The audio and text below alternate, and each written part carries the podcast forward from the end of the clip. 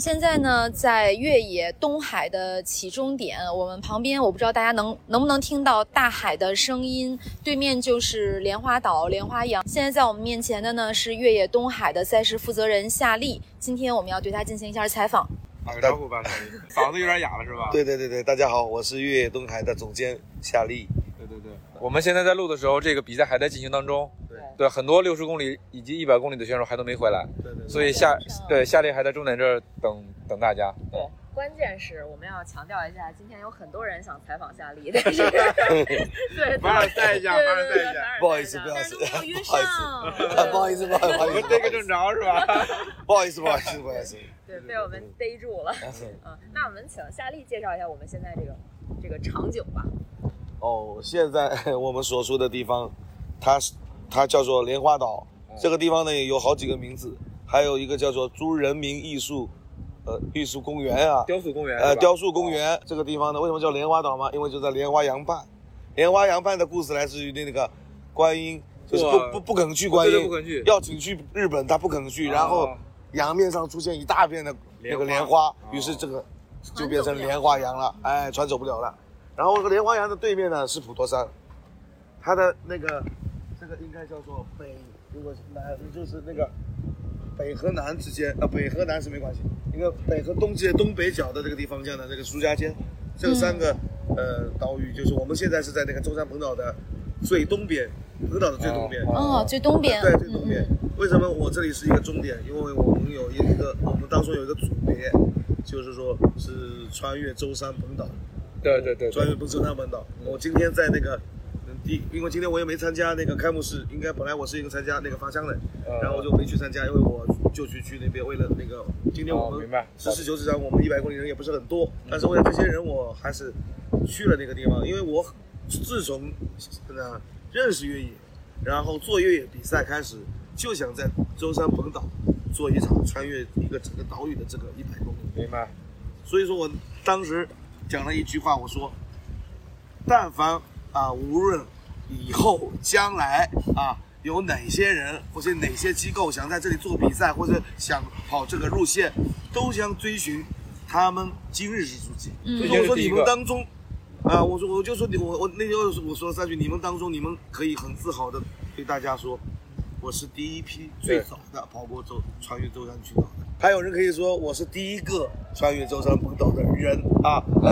今天我本来碰到那个。色欲我就想，当初我还有一句，就是是女人，就女冠军，女冠军，女冠军变成总冠军，总冠军，总冠军了。对，所以说这个是不能小看。是的，是的。对，其实我我有两个问题想给夏利啊，就是挺挺刺激的。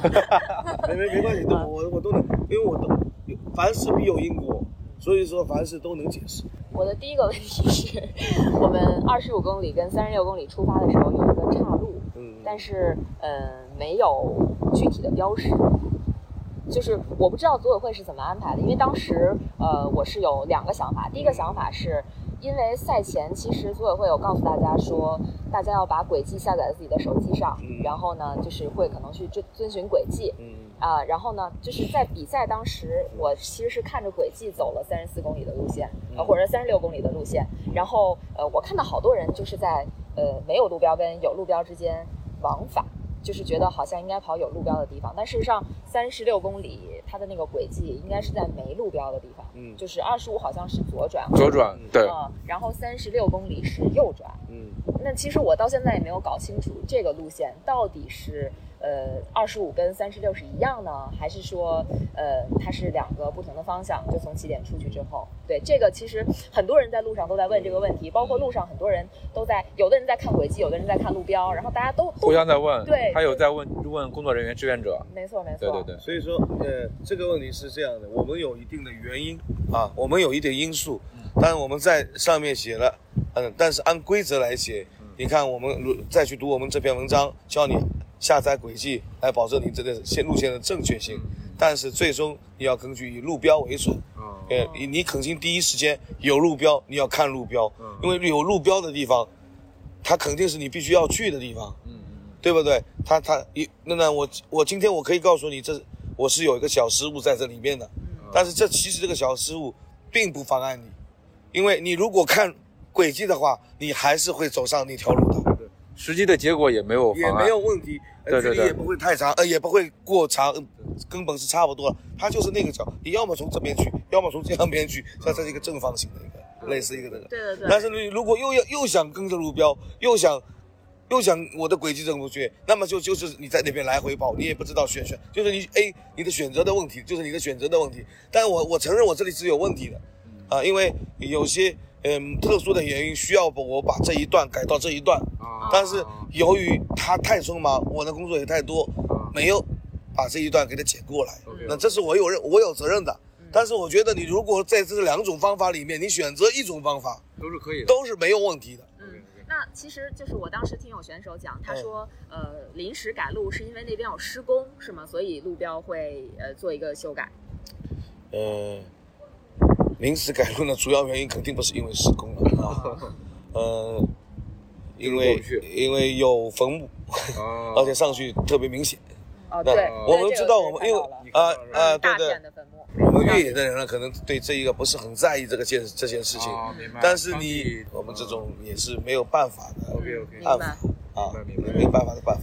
那我还有第二个问题，作为一个三十六公里艰难完赛的选手，我的问题就是，其实咱们上一期聊聊过这个话题，就是呃，因为当时夏利有讲说这个赛道是很美式的高速赛道，就很呃可跑性很强的那种。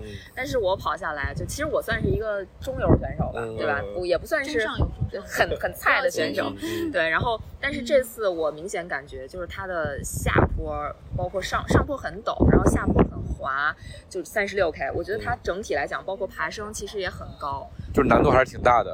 对，嗯，呃，其实从我们几个组别来看啊，我们几个组别来，现在由此看来，我发现我们的组别是越，当然除了二十五公里那种那种。我们特别为小白设的路线之外，不好意思啊，不好意思。跑了小白路线。对对对对对对，我们我觉得一百公里、六十五、六十公里，包括三十六公里，我觉得我们是越短越难。从比例上来讲，你看看越短越难。因为三十六公里的赛道应该是有两千三百多米的爬升，是不是？应该不是。我的手表最终记录的应该是接近两千五百的爬升，还有人最后记是两千六。应该这个都有差异。我我觉得我们应该，呃，我还是我们官方给的。我们官方给的还是两千三的爬升啊，是两千二。啊，两千 啊，有误差，有误差，对对对，那没关系，继续。是是是。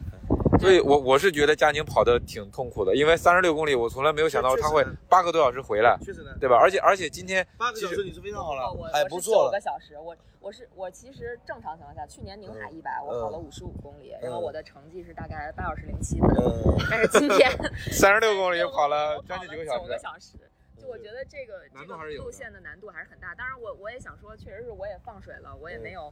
很努力的跑，因为有各种原因吧。因为今天太晒了。对对对，有点晒，太晒了。就这个，其实是我可能想问的第三个问题，也很尖锐。就是因为我在补给站的话，其实所有的水，我感觉都是冒着热气的。但这个时候，就是很多选手因为已经很热了，都有快中暑的迹象。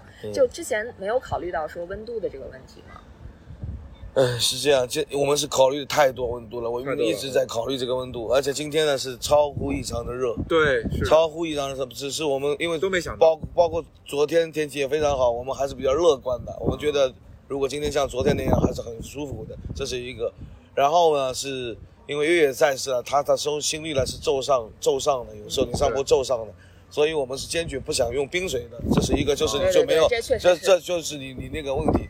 你们发现我们有大桶水，我们有小瓶水。你发现我们有有有有有有，你看有西瓜有黄桃，就有西瓜的地方要有，嗯，就没黄桃。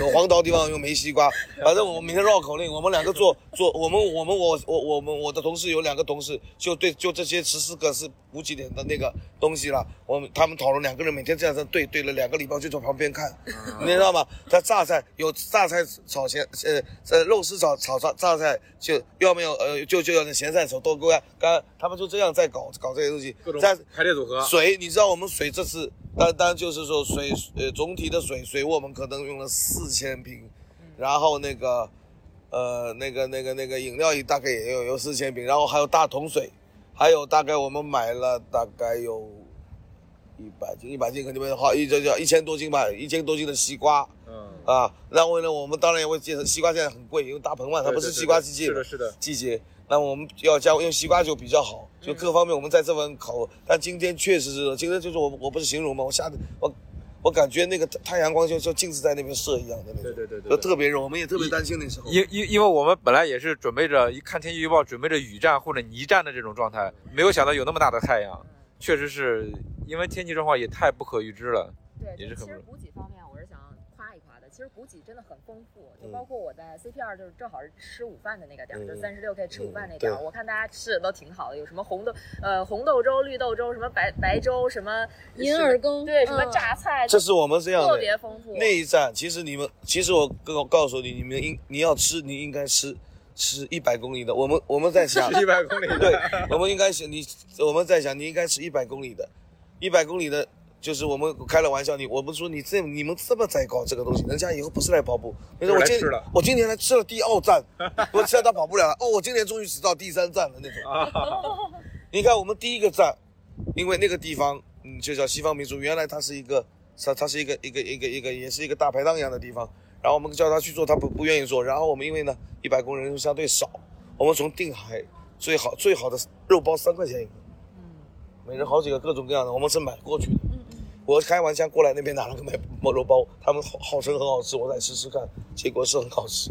然后，然后这第一个，然后第二个 CP 点是一个水库，它没电没水，那么我考虑给它做西点。什么西点呢？那当然不是那么好，就是蛋糕、切片面包，然后配要配什么呢？那又又要配那有粥又没有粥，因为那个时候是比较热的，十点左右。对对对。那我们就那种。那种引引入的那个那那那那些那种那种各种各样的粥，那么这这样在考虑的考虑的这个，那么第三个点我们考虑到悬浮式它是一个非常那个吃午饭的时候，所以我们把嗯全服是打开，然后买菜进去，叫那边阿姨烧随便烧。那么第四站是那个跟十六六十公里一起的是六十公里的早餐，然后又是那个一百公里的晚餐，然后那个。那个地方也是这样的，也是全部从这边自己做好带去。第五公呃第第第第那个换装点日照市，日照市是一个大大站，然后我们就是基本上是跟这里差不多的，整个站是搬过去的，全部做好是这里的厨师做的，大转过去。那你可想而知，我们一个就是这样在搞，然后高峰还有一个大站，基本上你我们说你这个就是周山一日游了，早饭、中饭、晚饭、半夜宵。然后再早饭，你完，就就你你游山，只不过你游在山上，人家游在那个那个那个。如果天气合适的话，大家胃口好的话，我觉得这个是会非常好。其实今天大家胃口不是很好，这些东西都没怎么太热了。对对对对对对对。对，但是天气这个事儿可能是非常难选择。对对对，这个没法说，这个真是碰运气。今年是这样的，我们也不能全怪政府啊，说一定要做。呃，政府我也不能感谢政府的支持，对对对对对。那他们想那个。做一个，咱们要做一个玫玫瑰吧，不是说玫瑰正好是，那确实今年过完年过初，它已经是三月。对对对，我们每年一般都定在三月的最最后一周。你说三号最，那根本就没法做了，对吧？那我原来我想定五月一号，后来他们讲五月一号不合适，不合适确实不合适。这几天的房价都已经受不了了。对，咱们那个我本来在那边的，我想那价格还好，他们打打我们的工人，呃，我们我们我们的同事讲那个靠海啊，风格蛮好的。本来在那边，那我有一天晚上我也没去住，因为我住住，因为住办公室已经。一礼拜多了，哎，两礼拜多了。那么当初正好两两个人有一个不摔伤了嘛。我们讲太多的，这次有很多的意外，包括衣服不到，你们参赛服都没有。啊，对对对对对，你看你你正好说一下，我那个帽子没有啊，回头回头能不能补一下？是吗？我特我特别喜欢那个帽子，特别好看。啊啊啊！好啊好。没有想去了。虽然今天问了很多尖锐的问题，但是为什么就是比如说？南哥心心念念的帽子，包括我们在路上，他们说还有很多人心心念念那个精英完赛的马甲，都很好看。对，也能说明组委会在设计这些物料的时候都是非常用心的，的也特别受跑者的喜欢。然后包括今年佳宁问了很多尖锐的问题，但是我们从夏丽的回答中呢，可能大家也能够体会到，那办一场比赛，它其实不是一件很容易的事儿，它是一个很复杂的事情，可能会有很多因素发生，但是可能就是本身越野就是人和自然之间有很多不可测的事情。那在办比赛的过程中，也有很多不可测的事情。太多了，我今年碰到特别多，我我我我，你知道我昨天晚上就面临的一个问题，明天是没有奖牌，没有。嗯，明天有可能是没有奖牌、没有没有完赛服的。我的天哪，我难以想象我如何面对这个这个这种窘境。您知您知道您现在挂的奖牌我们是怎么搞到的？是昨天晚上实在来不及，也实在是来不及先寄了两百六十块，然后今天早上七点钟收到，然后先在二十五公里那边放，然后在那边坚持到坚持到十二点。那坚持到十二点是那边呃那个广东也是广东那边的广东那边的飞机到呃就是六点的飞机到到到宁波机场，然后就是两个小时，然后再再取货再两个小时，再开车一个半小时，十二点点半到达这里。你想我这一这一段怎么过的？然后衣服本来是很顺利的，就是因为昨天那个。昨天那个那个大风啊，大风完，所有航班全部延误。来的时候也是延误，全部延误，然后导致这样的。那又有人会问，你为什么早点去做了？你说早点做出来的东西能用吗？嗯，对。你肯定好的东西是不断的在改，对，不不干的，包括精英马甲，精英马甲其实我还没有，为什么？因为我，那我我这里讲也，大家说你你有人说你不要这样去说，这样是不不能对外这么说，那其实就是没有达到我的要求。对。精益求精啊！我宁可不出晚出给你寄，我也不愿意，呃，出垃垃圾。对，你那我干嘛找人设计这种衣服啊？对对。你那咱们有不不是咱不说有些类型的比赛怎么样啊？那以前我们打打精良秤的那衣服，那那那那很快，天天有，对吧？你这这种它没有意义，它本身它没有一点意义，没有意义的事情，那种不想做了。我做这个东西又不挣钱，对吧？我要是像像政府，为什么他很样？我有时候有有很要坚持自己的，他会很样，因为我们不挣钱，我们不挣钱的，你有什么好讲？对我想做就做，我不想做就不做，对吧？我今年我说我觉得太累，我今年做，我明年不做，或者明年我就做五百个人，这么难的比赛我就做五百个人，对吧？我多轻松呢，我就做一个起点，多少好呢？我们做一个起点，我就坐在这里，对吧？所以说，我们既然要做这个事情，那么就一定要把它做好嘛。就就就我就这个意思。那么就在这个赛事负责人夏利精益求精的不断磨合和改进中，我们期待一个更好的越野东海在明年呈现。那我们所有人都共同周庆五周年庆，辛苦辛苦辛苦，再见。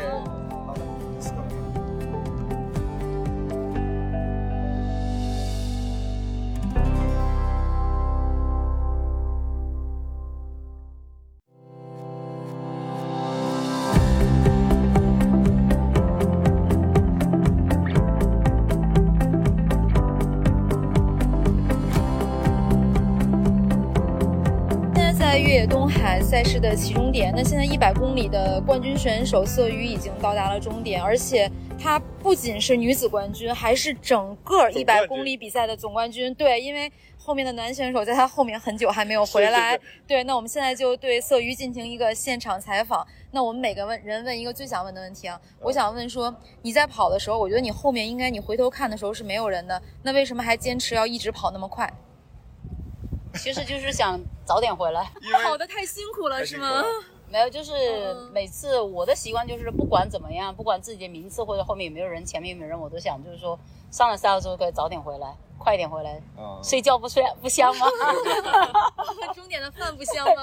早点结束这个累的这个状态。对对对，确实确实是对。但是有些人想结束早一点，但是没这个能力。呃，他有些是确实是在赛道上的特特别到后面，他很多人就会慢慢放弃，就是慢慢走慢慢走。其实我觉得这样子，如果是说你有时你有还有力体力，你没有伤的话，我觉得会可能跑起来会更好一点。就说你毕竟在路上太浪费时间了。就我觉得这个就是我们普通选手和精英选手之间不同的想法。那也不是，那也不是，那也不是。主要是有实力。其实我想问一个问题，就是想问一下色宇怎么评价这个赛道？啊，其实这个赛道跑起来很舒服，就是说。你看看，你看看区别吧。对，它很多地方其实确实是很舒服的。就是说我开始因为 CP 一前后是有公路比较多嘛，我还想说，哎，这会这难道这难道是一个公路赛吗？后来有一个，当时后面。当时是有一个男生一起嘛，他就说：“你不用担心，我去年跑六十，后面基本上没公路了。” 对，确实就像他说的，就是呃，后面基本上就没有什么公路，可能就是呃 CP 点的接驳上面有一点点公路，对对对对。然后他就是他视频拍那个是 CP 二到 CP 三的那个就是能够看见海的那个很多岩石的那个，我觉得确实确实很不错，很有特点。然后整一个整一条赛道，其实很多地方确实是可以跑起来，不然我也不可能这么快回来。太厉害，太厉害了！就是就是因为我觉得可这可能是我第一次看到百公里的女子冠军比男子冠军还要快那么多，就是快我都没见过。其实 确实这这这这也这也是我跑了那么多比赛，其实也是第一次，就是说。可能是因为今天天气吧，我觉得这说明女人比男人其实更忍耐力更强，是不是？其实这是我的问题啊，因为我们一开始看天气预报就是预想的是一个下雨的或者是一个泥泞的赛事，没想到今天有一个大太阳。因为我们二十五公里还行，就是没有特别晒，但十公里会特别晒。之前我们就回来了对我我我就想问，就是您这您对这个特别晒的赛道很适应吗？这个天气？其实我会更倾向于，如果是说下雨的话，我更倾向于。有太阳的天气，因为我自己本身看我肤色就知道，我自己本身就喜欢晒太阳。对对对，此处该放个图。就喜欢晒太阳，就特别适应这种对对对，而且因为我在广州嘛，其实就相对就会比较类似嘛，这种天气，就算热，它也是那种闷热啊，或怎么样，其实也也也还，但是确实今天刚开始的时候，确实我我都觉得是很很很热。就是，特别是有的地方没有风的话，你真的就是就是像在一个汗蒸的那种。对对对对，而且有有的时候，就算风吹起来都是热的风。对对对对对对是。对，那你对今天自己的成绩满意吗？呃，满意吗？确实，因为有要求要求。其实我刚开始的时候，我想着把时间预计的早了，后来越跑越好，哎，这样我那我就跑进十五吧。然后确实这次回来是比我预计的十五。快。了一点点，快了一点点，对对对对对。哎呦，还是很羡慕，就是又不怕热，然 后跑得又快，又快的，然后还古铜色的肤色，对对，我其实我其实来赛道我就是来美黑的。哦，瞧瞧瞧瞧瞧，天然的。我们我们跑完之后，哎呀。又晒黑了，男生还怕晒黑呢。我每每每跑一次都能黑一度。就你别看他肤色跟你差不多，但是因为成绩差很远。所以他他其实纠结的是这点。成绩和肤色努力向你看齐。我觉得你没戏了。没戏了。成绩是没戏了，成绩是没戏了。颜色可以，肤色可以。那对于这条已经征服的赛道，明年还会再来吗？明年的事情，明年再说吧。对这个东西不好说，毕竟就是现在比赛这么多嘛，有的时候就是说可能，可能就是有些新的比赛，我可能会选择新的比赛。其实像今天的话，很多地方都有很多比赛，就就广州附近都有一个，人家就说你就去广州附近那个啊，因为近嘛。但是我说那个，因为我去年跑过，那我说我就跑一些新的比赛来看不同的风景嘛。所以还是愿意征服新的赛道。对对对，因为可以看见更多不同的风景啊，接触不同的朋友啊，这样子。拿不同比赛的冠军。拿总冠军啊，总冠军确实这是，其实这是真的是第一次，没有，就之前都是可能就是都会是在男子前三的后面。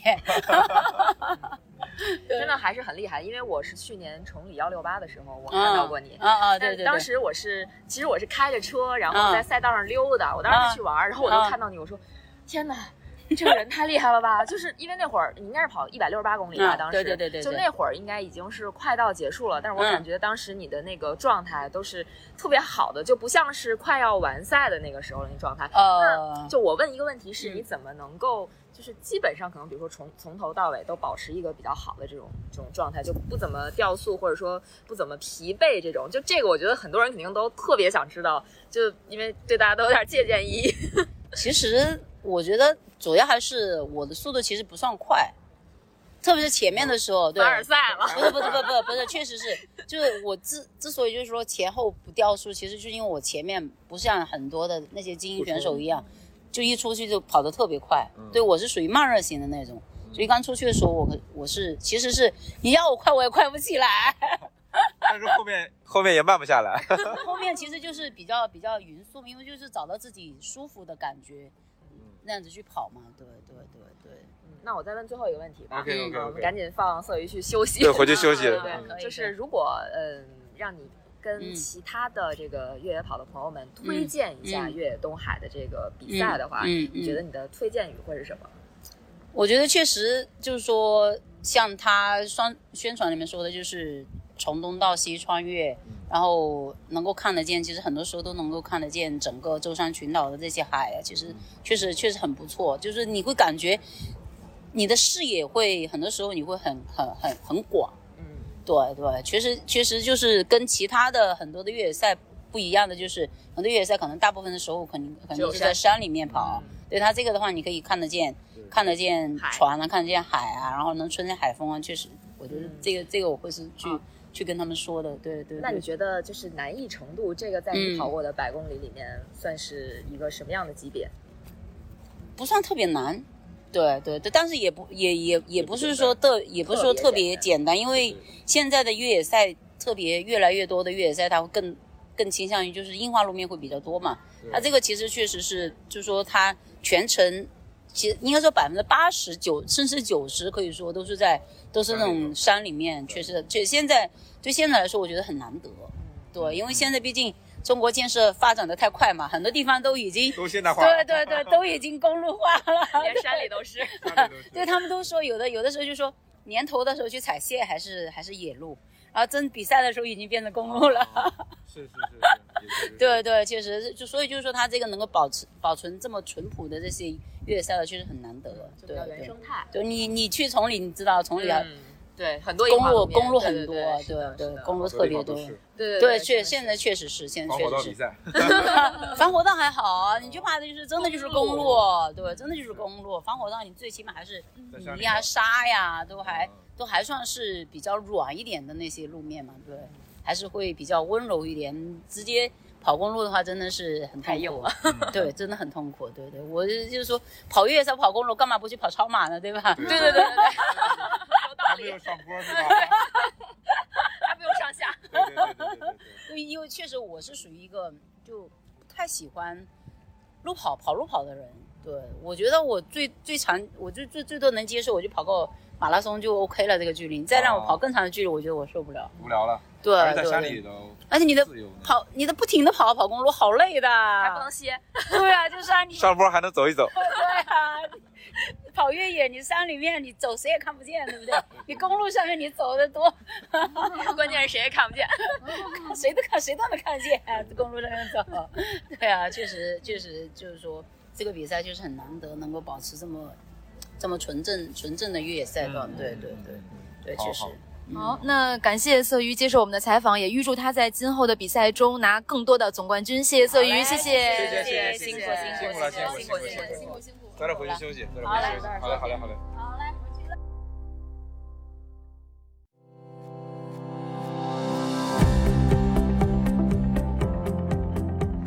今天我们都已经回到了北京。但是我们今天请来了和我们一起去参加越野东海比赛，但同时也是他的个人首场越野比赛的陈池，来跟我们聊一聊他的越野初体验。欢迎陈池，欢迎欢迎。大家好，我是呃，大家好，我是陈池，我是也是咱们跑者日历的一个算老朋友吧，也来了好几次了。这回对，这回正好也是赶上了。这么一个还很不错、很有意义的比赛，还是我第一次个人的这个山地越野赛，自己其实确实也还挺兴奋的。嗯，从池子冲线的表情来看，是挺兴奋的，那大吼一声，终于完赛了。我一般冲线都都是这种感觉，就是一定要带着一个敬畏心去完赛。这个其实也是我是在这回这个比赛当中自己体会比较深的一点，就是因为其实我在。嗯，比赛之前其实比赛前一周可能也是跟兴奋和紧张也有关系，呃，一直休息的不是很好。包括我们其实去抵达舟山的当天，也是因为天气原因，飞机晚点了很长时间。其实我们到到酒店已经都是第二天的凌晨了，所以整体来说，呃，我感觉整个休息的状态，包括身体状态并不是很好，呃，所以在比赛当中，尤其是有很多这个呃向上的爬升的时候，还是比较担心自己的身体。也是在过程当中一直在控制着自己的一个心率，一旦心率比较高之后，立刻就让自己去停下来。所以，因为这种比赛也是头一次真正自己去体验和自己去感受这种比赛的这么一个过程，所以也不敢说是使特别大的力量。所以，就是我觉得对比赛还是要有一个敬畏心，就是安全完赛是最重要的。因为这比赛还有很多，以后还有更多更好看的风景去值得我去呃。去挑战、去欣赏。嗯，陈驰以前跟我们一起去进行过越野训练，爬过三峰。那陈驰觉得比赛和训练有什么区别呢？嗯，我觉得还是比赛会更让我站到赛场上的时候，会让我有一种更有一种仪式感，或者说是更让我感觉对这个比赛一定要就很严肃的去对待它，就不敢就是有任何的放松。呃，之前我们也是一起在这个旧峰，一起在这个阳台山上去进行过一些越野的训练，所以我对当时的这个海拔的情况和它当时整体的这个路况是比较熟悉的。这次又是一个新的赛道。呃，可能我整体个人对这个赛道的这个认知，包括对气候和对这个呃如何去呃很准确的去找到这个赛道，还并不是非常的熟悉和了解。我觉得这个都是也是在比赛过程当中慢慢去需要去自己发掘的。因为之前我们在一起训练的时候，都是跑者日历，大家带着我一起去做这个，所以很多事情并不是需要我去。呃，自己去亲力亲为，我只要需要跟着大家，看着大家就跟着大家的路走就好。但实际上，真正到比赛当中的时候，呃，你有的时候可能你的前后都是没有人的，所以有很多时候你需要自己去探路，自己要找到正确的路线，然后自己也要知道在什么时候该给自己一个怎么样的呃身体的恢复和保证一个自己一个是一个健康的状态。我觉得这个是跟训练平时是不太一样的一个点。我一直想插个话，我就插不上。那个，其实我是想说，本来这次就这个大家目前听到的节目，应该是我们一个呃，算是比较新鲜或者说一个新颖的这种形式吧。呃，开始没介绍，本来我们是想在呃舟山把这个节目最后一段录完的，然后大家就以这种有点像圆桌会谈的这种方式来把最后这一部分现场感对给录一下。结果因为我们这趟舟山之行从头到尾都是一波三折，就没有。特别顺利，确实没有特别顺利，包括其实比赛也没有说特别特别顺利，呃，最后导致我们只能回到北京之后录最后的这一段儿，然后特别就邀请了完成首野的陈池来跟我们聊这个比赛嘛，对吧？呃，然后我的插话结束了，下面陈池可以继续了。对，其实所以就还是回到刚才那个话题，我对这个比赛一开始还是有一点轻视了，因为我们也就是之前也聊到过，就是。其实我们平时在爬这个旧峰的时候，在刷旧峰这个路段的时候，基本上是三峰三峰。不不，三峰我一般不是没有刷到第三峰吗？那一片算是鸠峰公园吧？对对对对，就是确实是有有一部分。嗯，下山的时候有一段是是吧？反正就那一片儿。所以这个就是提到我刚才那点，因为我每次都是跟着大家走，所以我对那段路具体哪个名字叫什么自己都不是很熟悉。如果真正还是在。我们平时训练的这个三峰半比赛的话，可能我这真的还得自己重新再认识一遍这个路线，要不然我自己还是会在里面走丢。这个确实也是我我刚才写就是就比赛过程当中也想到的一点。对于我自己而言，我觉得之前我的呃我对这个比赛的认知还是有点嗯过于轻视这个比赛了。我觉得跟平时我们训练的时间。和就是它不管是距离上还是从那个垂直爬升上，应该差不太多。但是实际上到比赛当中还是，嗯，有很大的不一样。一个是气候环境，一个是你自己身体的状态，一个还有就是它实际上的这个呃垂直海拔的爬升距离要比预想的要高。所以很多时候一开始没有做足心理准备，一上来，呃，前两前两座山吧，自己还是有一点点感觉，呃，有点要崩。嗯。但好在后面还是稳住了，因为我觉得这个跟平时可能咱们一起也呃练过有一定的关系，多多少少还是有些储备。但是这次整体上下来，我觉得我的力量性和核心，我觉得还是需要去做很很多的训练和加强，才能够更好的去完成比赛。因为其实我们现在录制这个节目已经是距离比赛完成已经有两天了，我现在的这个大腿和小腿肌肉还是处于一个比较酸疼的状态，说明你还是努力了。呃，对，一定是在站到赛场上，一定是要有一个敬畏心，一定是要好好努力的。不管快与慢，都是不要给自己留遗憾，不要想着说到呃最后到终点的时候，一想，哎呀，我前面有个几公里，我能再快一点，我可能会今天会更痛快一些，或者心里更好一些。我觉得要对得起自己走的每一步路吧。我我是觉得池子把这个去舟山跑第一场越野赛。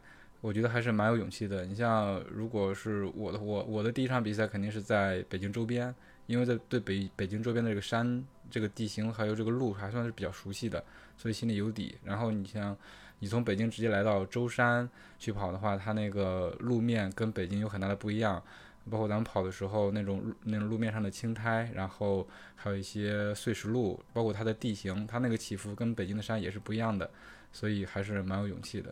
嗯，没错。但其实南哥，你忽略了一点是。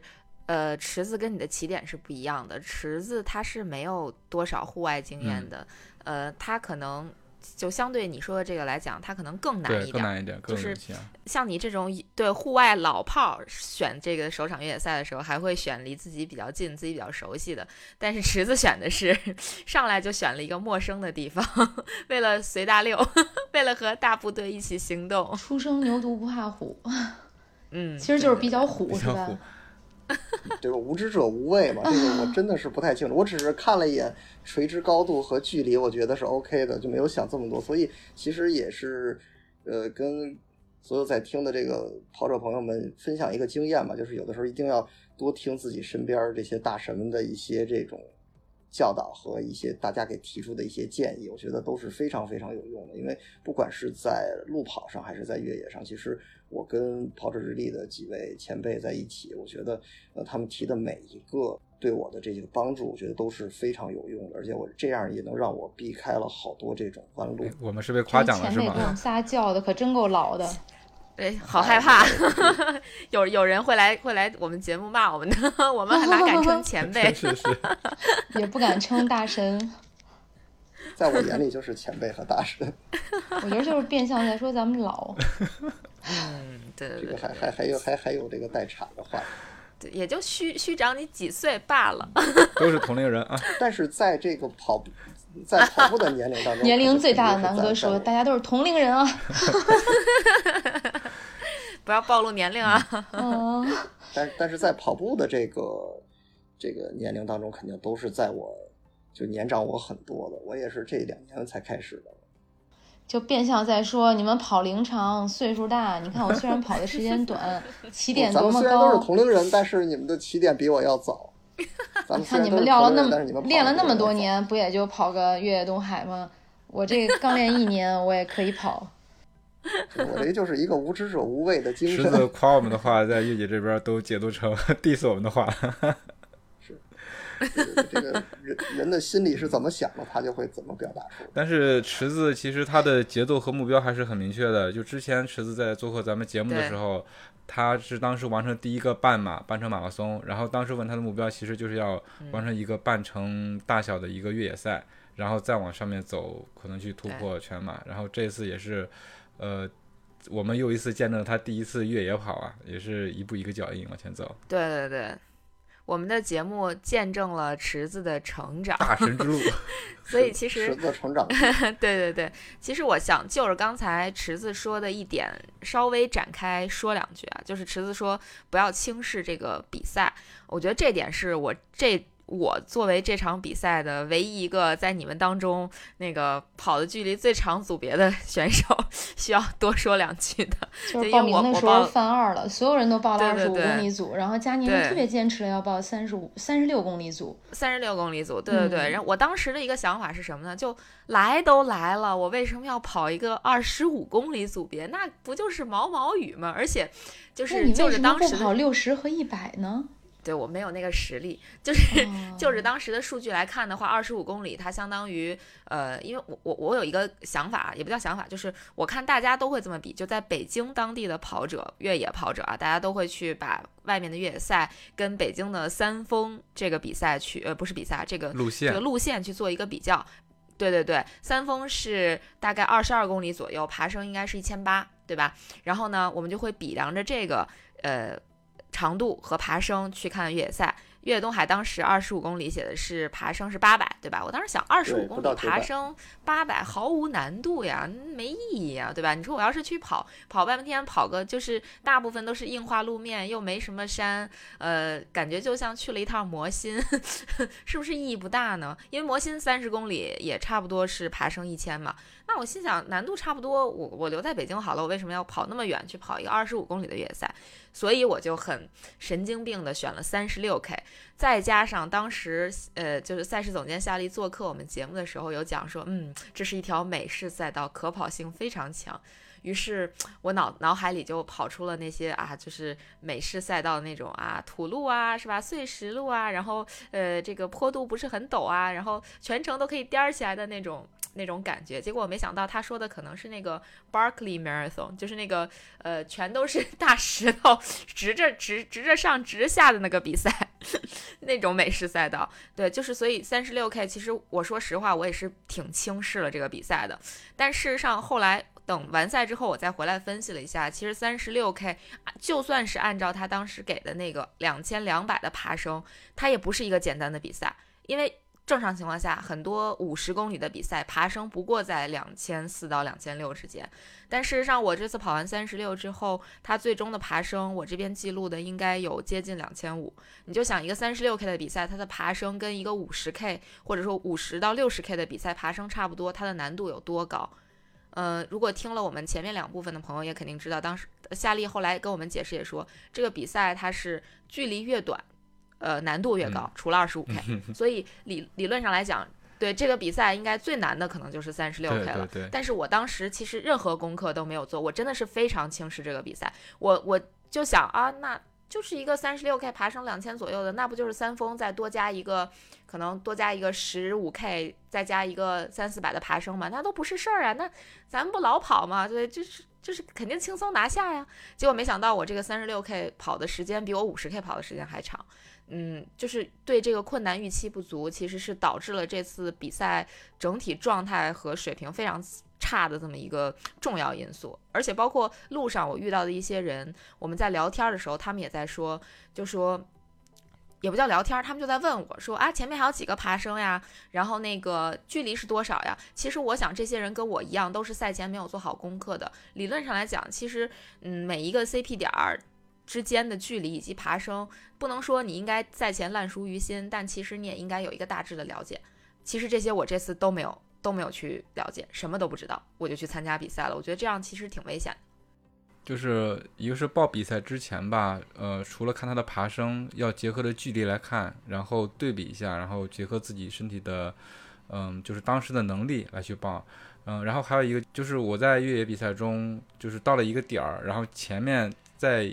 到下一个补给点之前有多少爬升，大概有多少的路，呃，如果说做到心里有数的话，整体爬起来那种心理感受会好一点的，就比你闷着头爬，不知道要爬多高，不知道要爬多远会好一些。所以，嗯，其实咱们这个比赛，嗯，它是没有这些东西的，对吧？它可能就是在那个比赛之前，就是赛道说明会有一个，但就像刚才佳宁说的，没法把它做成烂熟于心。所以，如果说在比赛的时候，就通过一些元素，比如说像以前的比赛，有一些水印贴儿，把那个高度以及海拔图、路线图都印印在那个，通过水印贴印在身上，或者说印在号码布上，这样的话大家可以随时翻看，这样的话觉得会好很多。但是，呃，怎么说呢？呃，还有一个是他们，嗯，赛赛事也提醒大家了，把那个 GPS 轨迹导到自己的手机上去，然后通过手机来也可以随时翻看。嗯，就是反正是就是通过各种方式让自己知道，呃，随时随地的知道自己在处于是一个什么点，前面有什么样的路，这样的话做的心里有数，比赛的时候会嗯更好一些，感觉上会会更好一些。嗯，对对对。就所以我觉得其实赛前的这个功课还是挺重要的，包括比如说，如果我赛前知道它最终是一个三十六 K 的比赛爬升，大概接近五十 K 五十 K 的这种比赛的爬升的话，那我可能还是会选择带杖，因为这样的话其实意味着它的爬升应该都会是那种比较陡的。那有杖的话，嗯，即使不会用，我觉得还是会有省一些力。然后再一个就是说。它起终点是一样的，意味着它它有多少爬升就有多少下降，那它下降一定也很陡，所以其实是应该戴一个手套的。这是我这次总结出来的经验，因为这个感觉就下山的时候，如果说特别陡，你又没有手套，你要抓你又没有杖，你要抓树的话，你没有手套的情况下是很容易受伤的。所以我一直都有那种，就是我也跟月姐在讲，我说就有那种被迫害妄想症，总觉着前面有根树，就那个出来一个叉子，你一手。抓过去，然后就会刺穿你的手掌一样，就很害怕，就是那个心理作用也很吓人。其实就这种，就是对困难预期不足。其实我觉得在越野赛里边都挺危险的，还是应该做好万全的准备。包括这次我们所有人应该都，呃，被这个草啊什么的划伤了。因为原本去年的越野东海应该是十一月份举办的，那个时候草没有现在草啊花呀没有现在这么长，它那个刺儿也不会像现在这么尖利。包括这次一起去参赛的王叔叔脸上是划了一个大口子，我是满腿，包括我跟月姐，我俩都是腿上划的都是道子，都是血道子，就是因为我们没有想过说，哎，是不是这比赛应该穿一。长袜子啊，或者什么的，就就我穿了长袜子，但是大腿都但依然被划了。我觉得这次比赛完了以后，你在舟山，大家全穿短裤的时候，你看他那个腿有没有血道子，就知道他参加没参加这场比赛。还真是，嗯，真是这样。对对对，就咱们在酒店下楼的时候，你看穿短裤，一看那血腿血是呼啦的，那就肯定是参加比赛了。一看那腿上什么都没有，哎，这就肯定是家属陪着来的。对对对，确实是，嗯。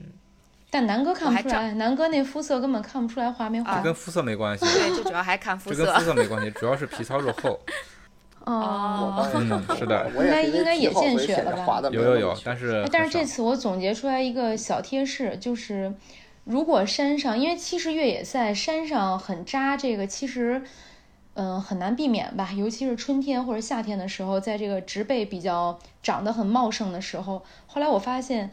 你在裸露的皮肤上稍微贴一点绩效贴，它那个鼓出来的绩效贴就可以帮你挡住一部分植物。嗯，是你戴个臂套也可以。对，但是我们也不能把自己用绩效贴裹成木乃伊，对吧？那样也影响脸上也不能裹哈，不能自己在自己脸上贴几块。